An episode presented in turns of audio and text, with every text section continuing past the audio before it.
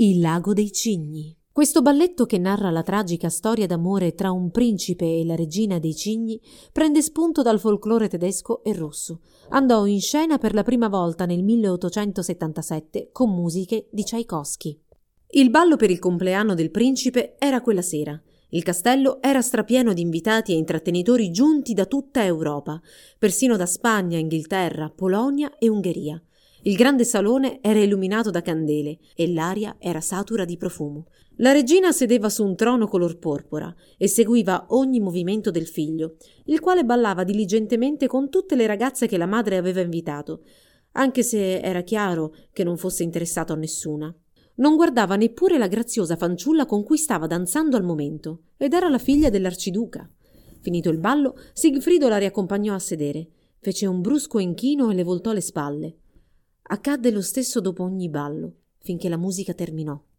Allora la regina si alzò dal trono e si avvicinò a grandi passi verso il figlio. Dunque, figliolo, disse con fermezza perché sentissero tutti, quale di queste bellissime principesse hai deciso di prendere in moglie? Nel salone cadde un silenzio improvviso e la risposta di Sigfrido risuonò forte e chiara. Non posso sposare nessuna di loro, dichiarò. Le giovani con cui aveva ballato arrossirono imbarazzate e la regina divenne paonazza dalla rabbia. Ma prima che trovasse le parole per replicare, si udì il fragore di un rombo di tuono e la porta del salone si spalancò.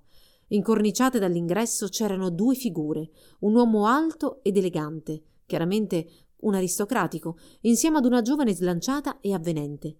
Lo sconosciuto aveva folti capelli neri, acconciati in ciocche simili a piume, e nel suo sorriso beffardo c'era qualcosa di sinistro, ma Sigfrido prestò poca attenzione all'uomo, concentrato com'era sulla misteriosa fanciulla. Era vestita di nero e aveva una corona d'argento, ma fu il suo viso di porcellana a far correre da lei il principe. Odette, disse titubante. La ragazza non rispose, ma Sigfrido era sicuro che fosse lei. Appena cominciò la musica, Sigfrido invitò la giovane a ballare e insieme volteggiarono nel salone. Stregato dalla bellezza della ragazza, Sigfrido dimenticò la madre, gli invitati, il salone da ballo. Non riusciva a staccare gli occhi da quelli scintillanti della misteriosa giovane. Il principe non avvertì il battito di ali dalla finestra, non notò la sagoma bianca al chiaro di luna che lo fissava con desolazione e lo implorava di fermarsi. Al termine della danza, Sigfrido si rivolse agli invitati. Vi presento la mia futura moglie, annunciò solennemente, stringendo con orgoglio la mano della ragazza. Ci sposeremo appena possibile. Gli invitati erano attoniti. Sei davvero sicuro di amarla? chiese lo sconosciuto. Saresti disposto a giurarlo? Lo giuro, rispose senza esitazione Sigfrido. L'uomo esplose in una risata stridula mentre si spogliava dei suoi abiti. Sigfrido indietreggiò barcollando. Era sgomento. L'uomo era Rothbard. Hai tradito Odette! Gridò il perfido mago. La donna che hai appena giurato di amare è in realtà mia figlia Odile. Così dicendo, coprì la ragazza con il mantello e insieme svanirono con un altro rombo di tuono. Sono stato ingannato, gemette Sinfrido. Guardò le facce sconvolte degli invitati e lasciò il ballo senza una parola. Corse al lago il più velocemente possibile, con i piedi che quasi non toccavano terra. Trovò Odette circondata dalle principesse cigno, che cercavano di consolarla, e si gettò ai suoi piedi. Perdonami, la supplicò. Sono stato ingannato da Rothbard. Non ho mai smesso di amarti. Odetta alzò lo sguardo.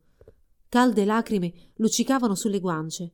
Aveva pianto vedendo Sigfrido danzare con Odile e lo aveva fatto di nuovo, intuendo che l'incantesimo di Rothbard non sarebbe mai stato spezzato. Ma ora era calma, confortata dalla presenza del principe. Sapevo che Rothbard avrebbe tentato di fermarci, disse. Ero venuta al castello per avvertirti, ma non sono riuscita a entrare. Ti ho osservato dalla finestra e ho visto che danzavi con quella donna. Sembravi così innamorato. Ma dentro di me ero sicura che lei fosse malvagia. Era Odile, la figlia di Rothbard, spiegò Sigfrido. Ha usato la magia per darle le tue sembianze. Perdonami, ti prego, ti perdono. rispose Odetta abbracciandolo. Non ci separeremo mai più, promise Sigfrido. Troppo tardi! rombò una voce dall'oscurità. Sigfrido e Odette erano terrorizzati mentre Rothbard piombava su di loro. Odette è mia! ringhiò strappandola al principe. Sigfrido cominciò a lottare, tentando in ogni modo di salvare Odette dal potere di Rothbard. Mentre loro combattevano, Odette riuscì ad allontanarsi. Mio amato principe, disse, se non posso sposarti preferisco morire che essere prigioniera dell'incantesimo di Rothbard. E così dicendo si arrampicò sulle rocce vicine. Voltandosi allarmati, Rothbard e Sigfrido videro Odette lanciarsi dal dirupo e precipitare nel lago. Mentre le acque scure la inghiottivano, sulla superficie rimase solo un'increspatura. No! urlò Rothbard, allentando la presa su Sigfrido. Il principe colse l'attimo e corse dietro Odette. Non posso perderti di nuovo, gridò gettandosi dietro di lei nel lago. Rothbard lanciò un altro urlo e si accasciò sulla riva. L'amore di Odette e Sigfrido era più potente di qualsiasi suo sortilegio. Con un grido straziante cadde a terra e di lui non rimase che un mucchio sparso di piume nere. Un attimo dopo le principesse Cigno uscirono dal loro nascondiglio. Erano immobili, con i volti solcati dalle lacrime, ma mentre il sole sorgeva lentamente nel cielo del mattino, si guardarono mani e piedi, colmi di meraviglia. Era giorno e loro erano ancora umane. L'incantesimo di Rothbard era finalmente spezzato.